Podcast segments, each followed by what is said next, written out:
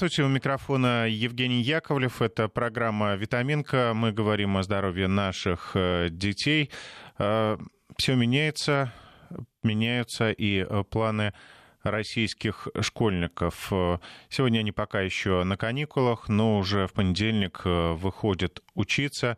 Правда, не все выходят учиться очно. Дети начальных классов будут учиться очно.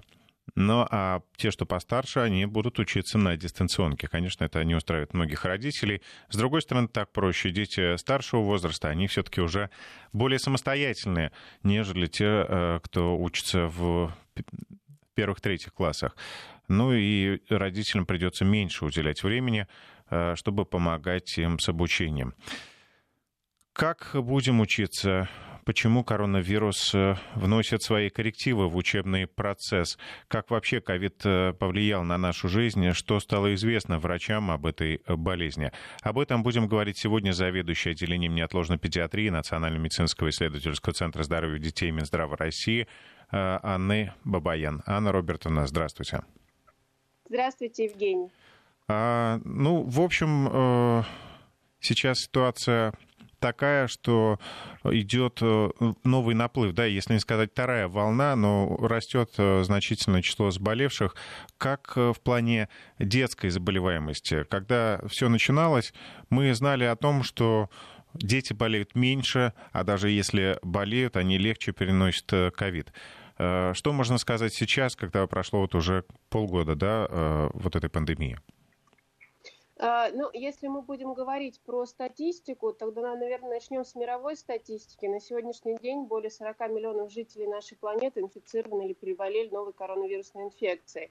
И по статистике более 1 миллиона умерших – это примерно 2,5%.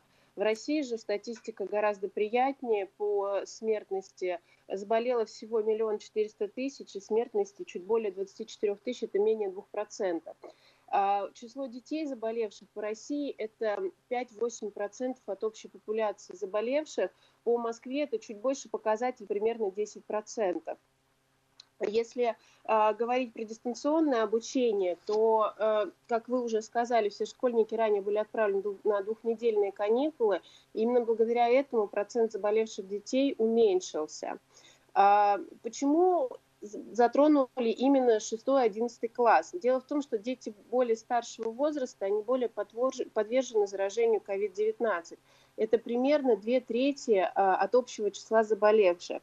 Как показал весенний опыт, дети средних и старших классов, они быстрее адаптируются к дистанционной форме обучения, им проще проходить онлайн обучение. А, а дети младших классов, а, их родители, к сожалению, не смогут оставить одних с онлайн-платформы и уйти на работу. Поэтому, конечно, это самый оптимальный возраст для дистанционного обучения. А, я просто по своему опыту помню вот этот период дистанционки, пока дочь училась во втором классе. Это невозможно было тяжело, потому что учебный процесс начинался в 8 утра, занятия заканчивались часов в 11, но сама учеба продолжалась просто до позднего вечера, потому что нужно было выполнить массу заданий в онлайн-дневниках каких-то, а, что-то нужно было писать от руки, и ребенок э, проводил у компьютера, по сути, весь день. А, но это же действительно негативно влияет на здоровье. Если утром в обычной жизни ребенок сходил в школу, ну, компьютер он присел, может быть, вечером, а может, вообще он ему и не потребовался, потому что все-таки учебники у нас до сих пор бумажные э, в большинстве своем. Э, есть здесь негативный процесс? Ну, безусловно, конечно. Мы говорим о том, что нахождение долгое время перед компьютерами, как и перед любыми гаджетами, это в первую очередь э, влияние на зрение, это лишняя нагрузка на наш головной мозг. А, да, безусловно, есть и минусы в этом. А, почему и идет разграничение по возрасту? Детям более старшего возраста, конечно, они больше времени проводят в гаджетах, и им проще использовать эту онлайн-платформу. Ну, а если говорить о младшеклассниках, э, есть ли какая-то тенденция там за последние э, месяцы ухудшения здоровья, снижения внимания, я имею в виду ухудшение зрения? А, я не владею статистикой по ухудшению зрения за, за последнее время. К сожалению, сейчас, наверное, во всем мире врачи все заняты борьбой с новой коронавирусной инфекцией. Какие-то другие моменты, аспекты ушли немножко на второй план. А, ну, тут очень важно, наверное, соблюдать режим дня и отдыха, а, который всецело должны соблюдать и контролировать родители – для правильного распределения дня, сколько времени дети могут э, занимать возле компьютера, гаджетов э, и так далее. А, хорошо, тогда вернемся э, непосредственно к коронавирусу. Вот на сегодняшний день какие симптомы проявляются в первую очередь у детей? Ну, а, мы, конечно же, э, говоря о коронавирусной инфекции у детей, должны отметить, что большинство детей э, переносят ее бессимптомно. А те дети, которые все-таки проявляют э, коронавирусную инфекцию, как правило, они проявляют ее очень легко, как обычно ОРВИ. Это может быть легкое недомогание, небольшое повышение температуры тела, так называемый субфибрилитет, когда температура повышается до 38 а, может быть сухой, непродуктивный кашель, то есть без мокроты, он может быть довольно редкий, может встречаться миалгия и головная боль. То есть это, а, по сути, обычные признаки респираторной инфекции.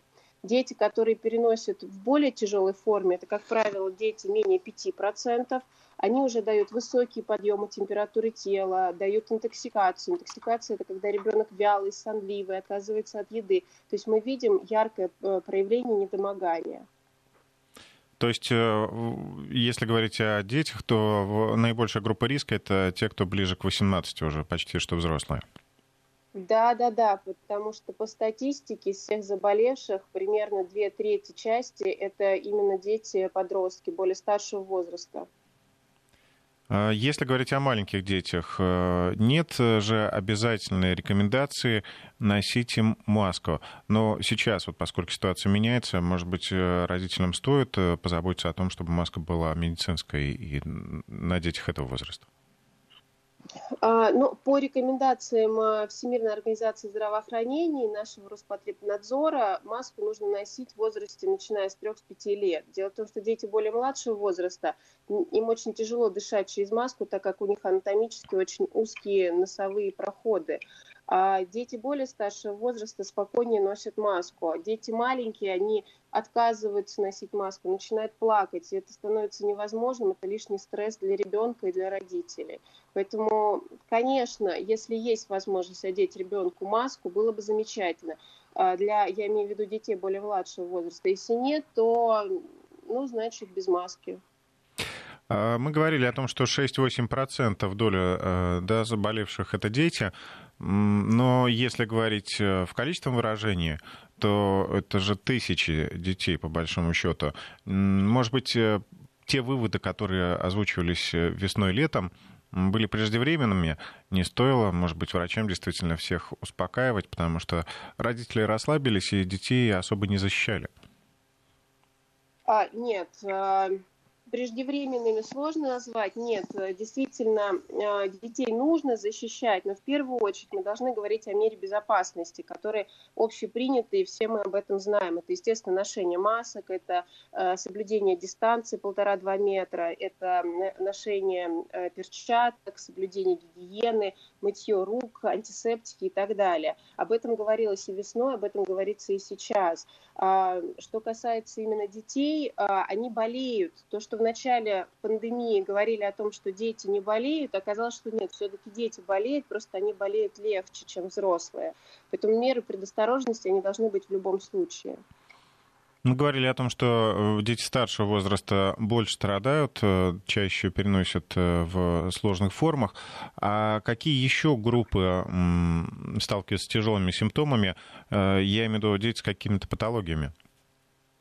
Да, чаще всего тяжелые симптомы встречаются у детей с хроническими заболеваниями, такими как порог развития, онкологические заболевания, иммунодефицитное состояние, ожирение, избыточная масса тела, сахарный диабет – болезни сердца. Но хочу еще развеять миф по поводу детей с бронхиальной астмой, так как э, часто говорят о том, что дети с бронхиальной астмой тоже тяжело переносят. А, как правило, дети, страдающие от бронхиальной астмы, не требующие дополнительной подачи кислорода и получающие ежедневные ингаляционные поддерживающие препараты, так называемую базисную терапию, менее подвержены тяжелому течению COVID-19, так как их легкие постоянно получают определенную терапию. Еще какие-то группы, еще какие-то болезни? А, ну, очередь, дети, конечно, дети вот, э, Анна Робертовна, извините, перебью, дети с диабетом, наверное, тоже, да? То есть взрослые да, точно, я знаю, диабет. что это первоочередники.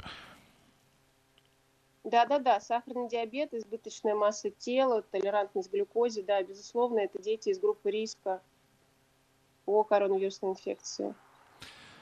А, можете еще объяснить э, заявление Анны Поповой, главы Роспотребнадзора, по поводу популяционного иммунитета у детей, что он достигает почти 70%. А как понимаете эти цифры и что все-таки значит вот этот э, популяционный иммунитет именно в детской среде?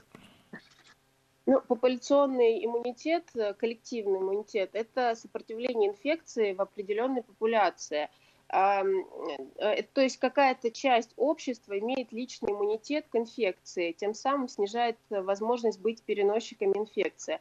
Анна Юрьевна Попова, глава Роспотребнадзора, сообщила, что в нашей стране коллективный иммунитет примерно у 71% детей и 50% у медицинских работников.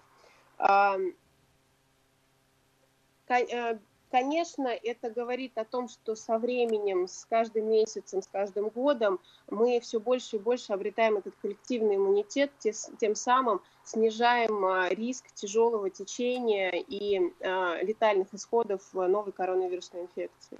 А, вот чтобы было понятнее, э, популяция детская понятно все, э, они находятся, например, в школе, да, дети младшего возраста, а, но потом же все смешиваются с другими людьми, да, и в том числе со взрослыми, которые находятся в большей группе э, риска.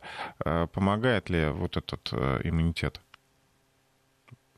А этот иммунитет помогает непосредственно для того человека, у которого этот иммунитет есть. А при контакте с заболевшим вероятность того, что человек, у которого есть иммунитет, менее будет подвержен этой инфекции, а, очень высок. В связи с чем мы и говорим о том, что нам всем во всем мире нужен этот коллективный популяционный иммунитет, чтобы снизить риски заболевания.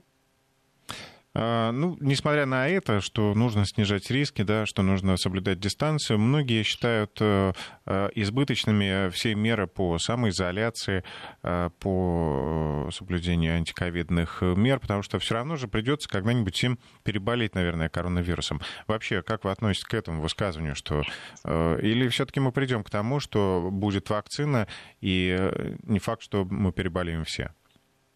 Ну, конечно, такое отношение к инфекции недопустимо, ведь не стоит забывать, что инфицированный человек может быть причиной смерти ни одного десятка человек, если не говорить больше.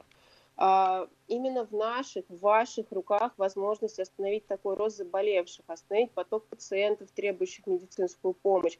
Ведь э, медики гораздо проще могут оказать помощь меньшему количеству заболевших, нежели если это будет сразу несколько сотен человек силы и возможности и время медицинских работников, она не безгранична. А, а, для более эффективной работы, э, эффективной работы врачей люди должны ответственно подходить к своему здоровью, здоровью окружающих людей. Э. А, нам нужно дать возможность нашему иммунитету нам помочь и создать этот популяционный коллективный иммунитет. Тем не менее, люди, э, есть такие, как сейчас принято называть, ковид-диссиденты, э, которые ну, не хотят, отказываются соблюдать эти меры. А есть такие, которые сначала верят, потом не верят, а, начинают игнорировать а, те же самые маски, мытье рук, перчатки, а, потом обратно обращаются, так сказать, опять начинают верить, потому что кто-нибудь заболевает, и тут же этот страх появляется. Как людей стабилизировать, какие доводы использовать, чтобы все-таки уговорить их, что действительно эта угроза есть, она реальна, и что нужно быть осторожным? Важными? Ну, угроза это, к сожалению, есть. Она действительно реальна. Об этом говорят везде, во всех странах мира. Как, а, как объяснить людям? Ну, на самом деле, есть ну, у них, видимо, какой-то этап отрицания – а, не хотят верить ровно до того момента, пока это не случится с кем-то из их окружающих. Как только они понимают, что кто-то заболел и инфекция действительно существует, они начинают пугаться, носить маски, перчатки, соблюдать все эти необходимые меры. но это неправильно. Не нужно ждать того момента, когда с кем-то что-то случится, чтобы начинать себя обезопасить. А, безусловно, нужно э, в первую очередь ответственно относиться к себе, к своим окружающим, к своему здоровью. Поэтому э, все, что говорят доктора, говорят по телевизору о мерах безопасности, это обязательно, это необходимо. А, вернемся в школы. Ситуация такая. А, сейчас э, дети вернутся с каникул, и вдруг кто-то в классе заболевает. А, становится известно, что один из детей заболел, или, может быть, его родители. Как себя вести остальным родителям? Забирать детей? Будет ли введен карантин в этих классах? Как будет развиваться ситуация? Ну, в любом случае э, пугаться или паниковать не стоит, ведь э, эмоциональная стабильность – это такая наша таблетка для иммунитета, поэтому лишний раз паниковать людям, которые были в контакте с коронавирусной инфекцией, а, и родителям детей не стоит. Э, лекарственных препаратов, предназначенных для профилактики коронавирусной инфекции, в настоящий момент не существует. Исследования по эффективности, по экстренной профилактике на сегодняшний день нет, и они, эм, возможно, находятся на стадии разработки. Родители могут провести самостоятельно лабораторную диагностику своему ребенку, это ПЦР-диагностика со слизистой, чтобы понимать, э, инфицирован ребенок или нет, э, он для окружающих, для родителей несет ли какую-то опасность или нет для тех же бабушек и дедушек. А, э, также нужно, естественно, соблюдать вот эти меры профилактики, о которых мы уже раньше говорили. Это ношение масок, перчаток, соблюдение социальных дистанций, полтора-два метра, правильное мытье, обработка рук – а, мыть руки, в принципе, всегда актуально и важно, независимо от пандемии. Вспомните даже знаменитое произведение «Мой додыр» Чайковского, где он рассказывал о том, что э, нужно мыть, мыть, мыть. Э, маски рекомендовано э, носить детям, вот то, что мы с вами уже говорили, старше 3-5 лет. Э, что касается детей, которые были в контакте с новой коронавирусной инфекцией, бесспорно мы рекомендуем до получения результатов ПЦР-диагностики находиться на временной самоизоляции. Ну, то есть э, лучше с родителями, я имею в виду с бабушками и дедушками, э, ребенку не пересекаться. То есть поберечь людей более старшего поколения и родителям непосредственно ребенка взять ответственность там, за присмотр за ним после школы на себя. Да, так как дети, большинство болеют бессимптомно, они являются источниками для инфицирования окружающих. Это в первую очередь опасно для наших бабушек и дедушек. Поэтому по возможности в период роста заболевания э, желательно не контактировать с ними. Э, ну, а по поводу профилактики, э, стоит ли поднимать иммунитет? Может быть, ну, во-первых, надо, кстати, да, сделать обязательно прививку от гриппа. Расскажите, почему это важно? Ну, прививка от гриппа, она проводится ежегодно. А вакцинация от гриппа позволит уменьшить нагрузку на наше здравоохранение и на врачей, которые заняты с борьбой, э, борьбой с ковид-инфекцией. А грипп опасен также развитием осложнений, таких как пневмония в тяжелой форме с признаками дыхательной недостаточности. А вакцинироваться от гриппа можно, уже нужно начинать сейчас. У вас есть время до конца этого месяца. А, чтобы сделать вакцинацию, в первую очередь это вакцина, вакцинировать детей а, и людей пожилого возраста, которые находятся в группе риска, чтобы они а, не перенесли грипп или перенесли его в более легкой форме. Ну, здесь почему важно? Потому что человек, болеющий гриппом, также может э, подхватить еще и коронавирус, и тогда ситуация совсем будет плохая. Конечно, мы очень боимся микс-инфекции. Когда пациент болеет не только гриппом, но еще и коронавирусной инфекцией, то э, заболевание протекает тяжелее и сложнее. Но пока э, была такая информация, что нет сведений о том, что были случаи, когда люди заболевали одновременно этими двумя э, болезнями. Ну, почему же? Китай, в Ухане, когда все начиналось, они сообщали о том, что у них были микстые инфекции, когда пациенты переносили одномоментный вирус гриппа и новую коронавирусную инфекцию. А в России были такие случаи? А, в России я не встречала по той статистике, которая у нас есть, но стоит отметить, что сезон гриппа это все-таки осень-зима Мы же попали на период пика заболеваний сначала весной, и вот сейчас у нас осень. К счастью, пока э, грипп не начался, это, как правило, ноябрь, декабрь, февраль, а, поэтому говорить об микс инфекции в настоящий момент сложно. Ну да, и весна была еще при этом ранняя и теплая, поэтому э, помогло э, это обстоятельство минимизировать да, вот эти риски и распространения. Угу, да, безусловно. Э, кроме прививки от гриппа, как еще э, предварительно, превентивно себя обезопасить, себя и, конечно, ребенка, э, какие-то народные средства? А, ну, народные средства, они никому не помешают. Их, конечно, можно использовать. А, лимон, малина и так далее. Это в первую очередь вкусно. Говорить о том, что это как-то по-особенному защитит вас и вашего ребенка, ну, наверное, не стоит. Какие методы а, профилактики в настоящий момент? Ну, можно провести все э, вакцинацию провести согласно календарю прививок, э, сделать то, что не сделали ранее, при том, что пандемия не является э, причиной отказаться от профилактических прививок. Наоборот, если мы говорим о при... по, по поводу прививок от пневмококковой инфекции гемофильной палочки, они, наоборот, обязательны, так как э, мы говорим в первую очередь э, о тяжелых течениях коронавирусной инфекции, которые дают тяжелую пневмонию.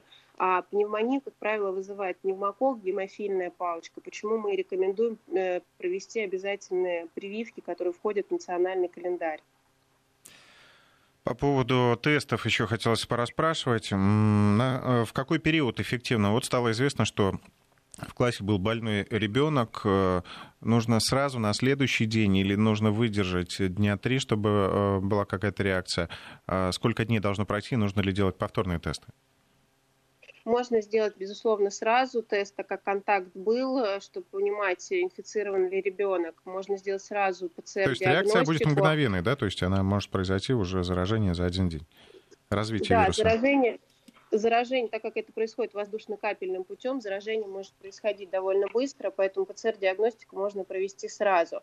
И э, понаблюдать за ребенком какое-то время, при появлении каких-то признаков недомогания, можно ПЦР-диагностику повторить. Если никаких признаков недомогания нет, но есть какая-то паника и риск того, что все-таки ребенок инфицирован, можно повторить э, через 7-10 дней анализ. А анализы на наличие антител э, в организме по отношению к детям применимы? Это применимо по отношению ко всем, но надо понимать, что, что такое антитела. Это ответ нашей иммунной системы. Антитела вырабатываются на 7, 10, 14 день инфицирования – Поэтому насколько это эффективно проводить э, с первого же дня, нет, бесспорно, это, это абсолютно нет необходимости в этом. Если есть желание, то с момента после перенесенного заболевания можно сдать антитела, чтобы посмотреть напряженность иммунитета, а, либо там, на 7, 10, 14 день контакта можно сдать антитела и посмотреть, появились ли антитела М.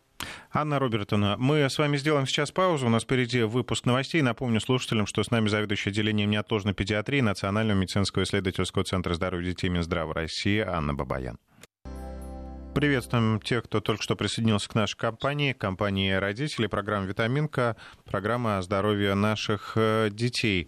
Сегодня говорим о коронавирусе, о том, что нового стало известно об этой болезни, э, как э, она влияет на детей. Э, с нами сегодня заведующая отделением неотложной педиатрии Национального медицинского исследовательского центра здоровья детей Анна Бабаян. Э, напомню слушателям, что вы также можете поучаствовать в программе, задавайте свои вопросы, мы постараемся на них ответить. 903 170 63 63 это номер для WhatsApp и Viber, и 5533 в начале слова «Вести». Сюда присылайте смс-сообщение. Анна Робертовна, мы продолжаем. Э, хочу спросить еще о таких э, мерах профилактики и защиты, как антисептики, э, которыми моем руки. Не вредно ли это для детей? Все-таки у них другая кожа, особенно у детей младшего возраста. Нет ли аллергических реакций? Есть ли какая-то статистика? Да, безусловно, кожные спиртовые антисептики не рекомендованы для детей младшего возраста из-за состава. Они могут сильно сушить кожу, они могут всасываться и вызывать аллергические реакции. А, поэтому, да, статистика такая есть, и детям не рекомендовано. Самое главное, что касается детей, это правильное мытье рук. Можно даже научить ребенка семиступенчатой а, мере мыть руки. А что это такое? А, ну, э, если видели, в некоторых там даже медицинских учреждениях висят такие плакаты, как правильно мыть руки, с чего нужно начинать, как правильно, а, какие участки рук э, э, промывать и так далее. Семиступенчатая обработка рук называется. Ну, то есть это вот особо тщательное. Сейчас много в продаже такого мыла жидкого, которое, в которое добавлены вот эти антисептирующие средства. Вот их э, можно э, детям использовать? Ну, нужно в первую очередь посмотреть на состав. Если вы видите, что в составе есть спирт, то нет. Детям более младшего возраста это не рекомендовано в использовании. Какие еще элементы вот противопоказаны? А, по антисептикам, ну, конечно, если мы говорим о том, что они содержат какие-то аллергены в плане растительных э, каких-то добавок, э, мята, а, шалфей, липа, все что угодно, все то, что может вызывать у детей аллергиков аллергию, это, соответственно, тоже не стоит использовать. А, хочу покритиковать мнение одного из слушателей.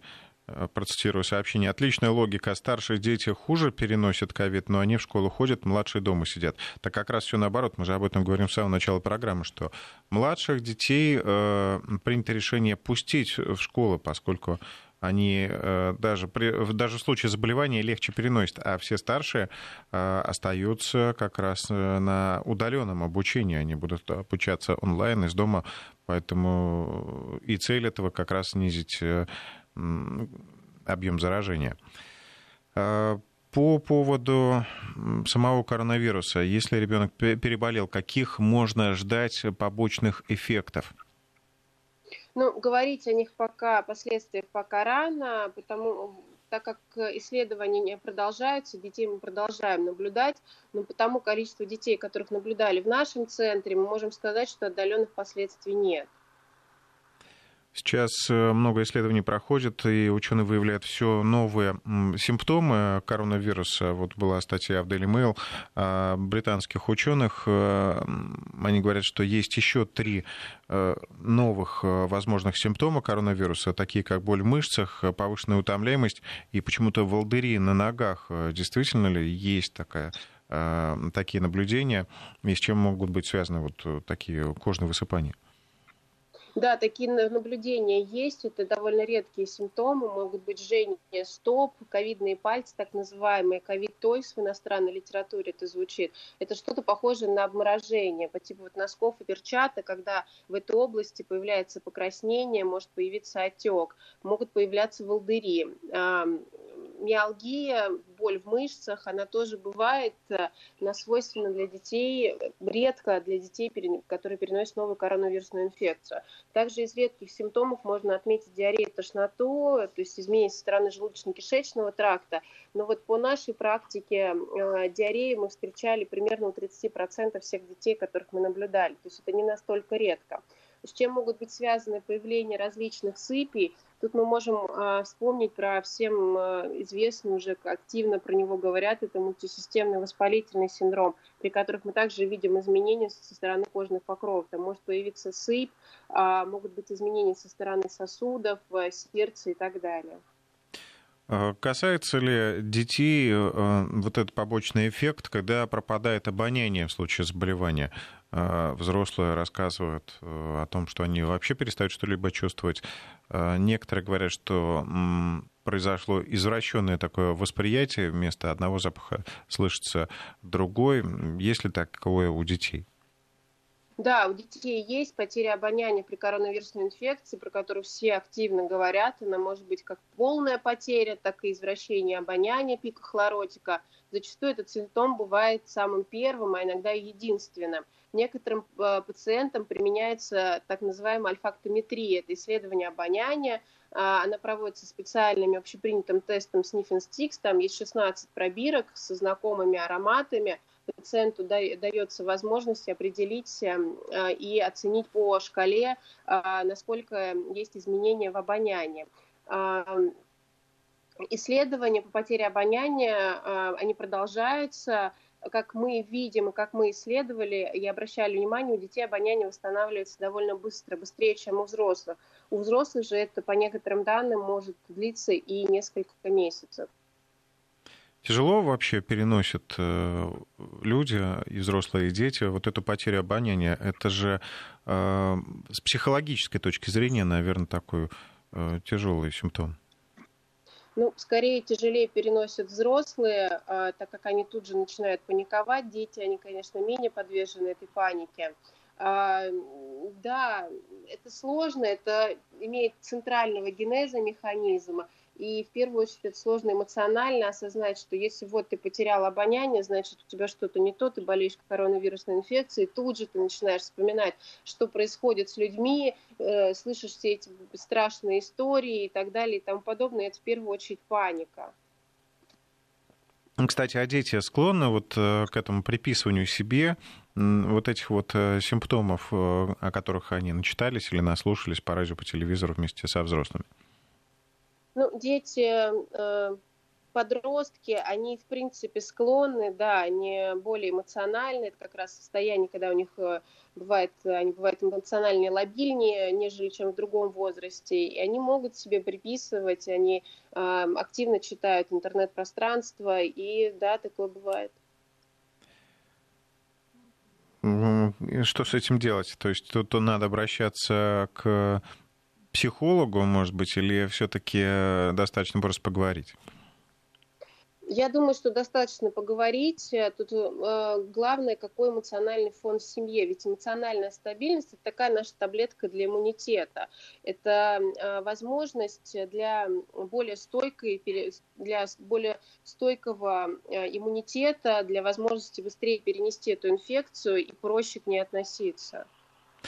Анна Робертовна, расскажите, есть ли вообще э, такая вещь, может быть, это не массовая новость, но вот у моих знакомых, которые э, болели или уже переболели коронавирусом, э, наблюдалось такое депрессивное состояние, апатия, вот как раз в том числе из-за потери обоняния, ну, естественно, из-за тяжелого состояния. Носит ли это массовый характер, такое вот состояние стресса?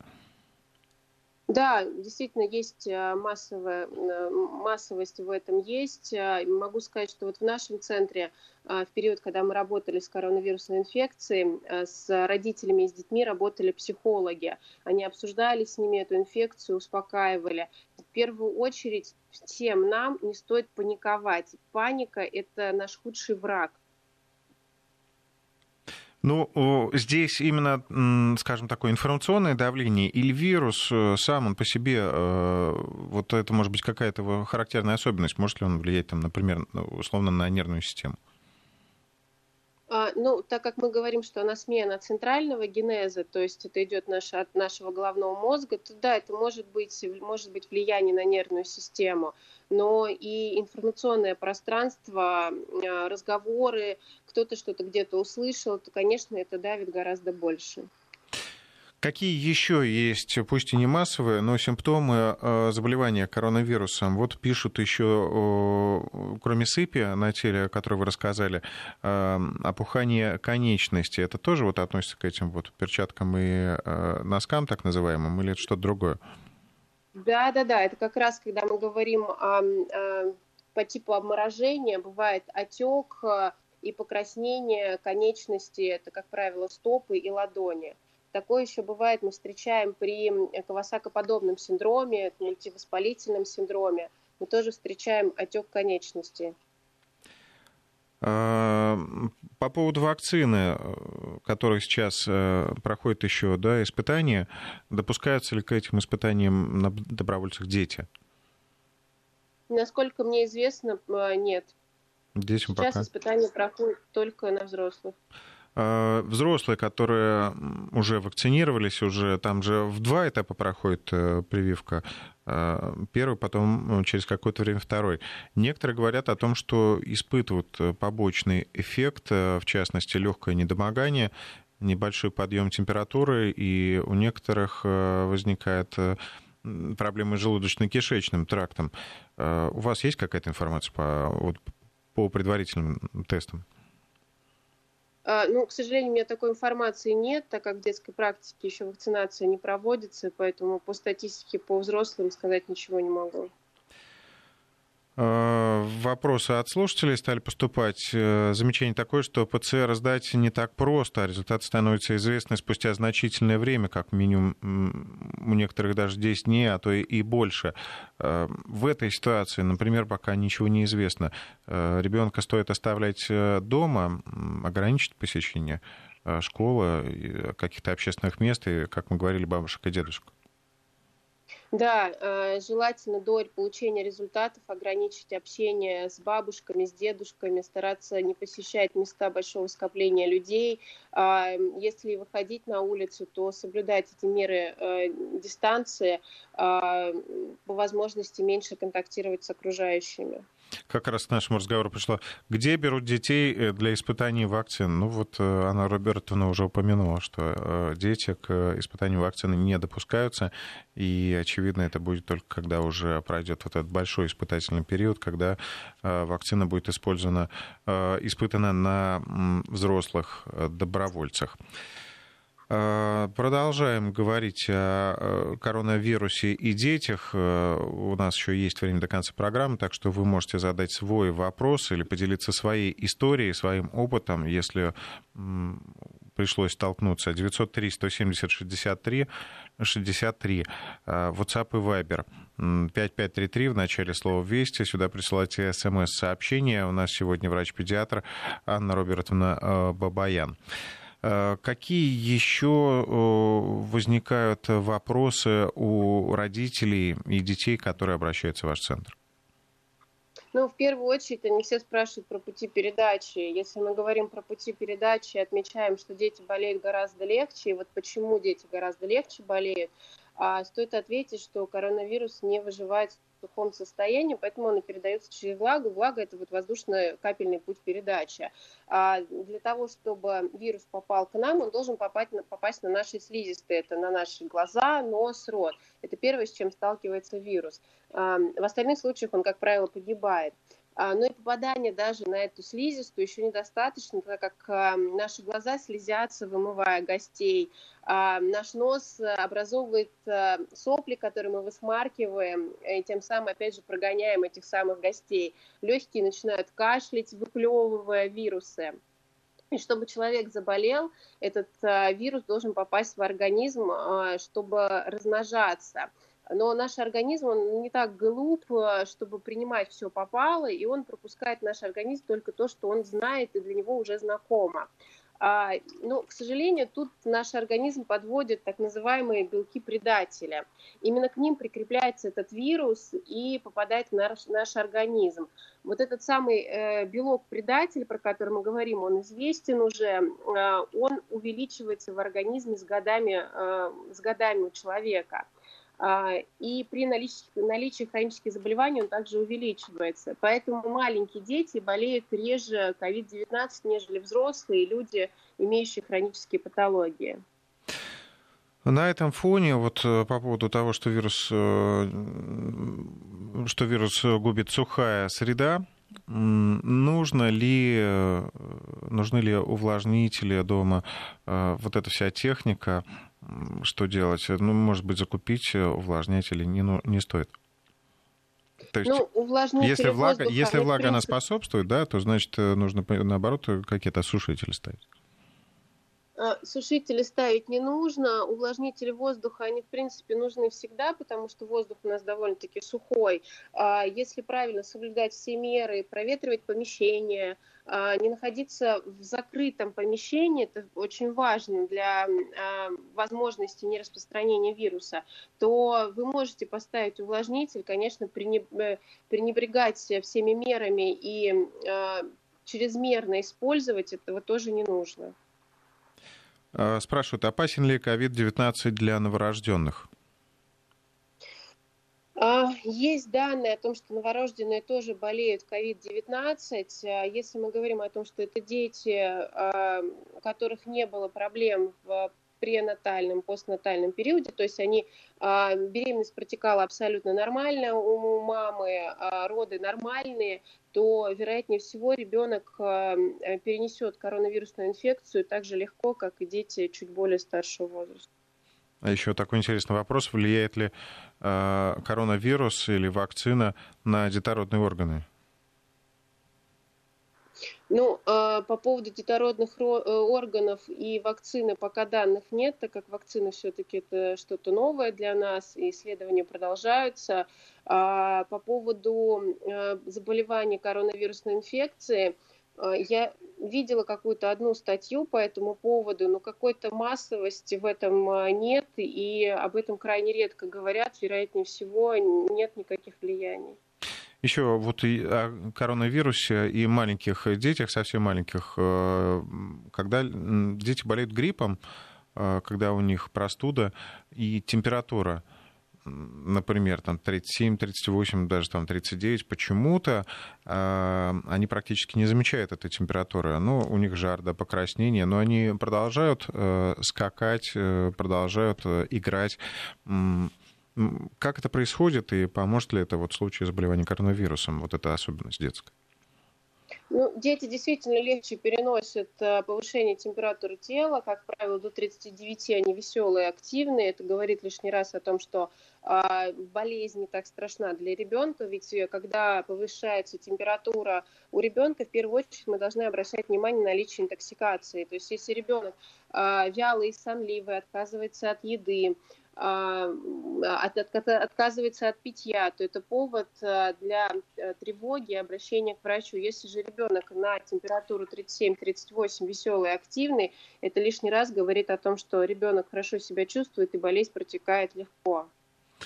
А, и на этом фоне странно, почему взрослые сильные мужчины при температуре 37 изнемогают от жара и становятся просто не жизнь, нетрудоспособны. Ну, э, мужчины по-другому реагируют на болезни, повышение температуры, они больше испытывают, видимо, миалгию, мне сложно сказать, а, но мужчины более подвержены какой-то панике при повышении температуры, нежели женщины и дети. Ну, давайте минутка юмора разбавим, да, программу. Э, бродил э, в этот пандемический период э, анекдот, зачем э, на входах в магазины, супермаркеты и вообще в общественные места э, измерять температуру у мужчин. Где же вы видели мужчину, который ходит по улицам с температурой 37? Действительно, но, но, но так и бывает. Не все мужчины, конечно, но часть мужчин, они на любую температуру, повышение температуры уже чувствуют такое недомогание. Еще один вопрос от слушателей. Как быть с ложноположительными и ложноотрицательными результатами э, тестов? Как от них застраховаться? Влияют ли какие-то факторы, там, в том числе питание, например, на результаты теста, э, чтобы их э, ну, не ввести в заблуждение? А, э, анализ ПЦР-диагностика проводится со слизистых а, носа и ротоглотки. Конечно, желательно перед анализом не есть и не пить, чтобы не получить ложно-отрицательный результат. Про ложно-положительный я, честно, мы не сталкивались с этим. Как правило, если он положительный, то он положительный. Есть такое понятие, как чувствительность и специфичность. Так, у ПЦР-диагностики довольно высокие показатели, процентные показатели это чувствительности и специфичности. Э, ложно-отрицательные результаты могут быть из-за неправильной техники взятия мазка, а, возможно, из-за приема пищи, но, как правило, это не такие частые явления. Ну что ж, на этом наша программа подходит к концу. Анна Робертовна, хочу вас поблагодарить. Я надеюсь, что мы немножко прояснили ситуацию и главным образом успокоили родителей. Конечно, нужно быть всегда на чеку, но не нужно э, доходить до состояния паники. Э, напомню нашим слушателям, что с нами сегодня была заведующая отделением неотложной педиатрии Национального медицинского исследовательского центра здоровья детей Минздрава России, врач-педиатр Анна Робертовна Бабаян. Анна, благодарю вас.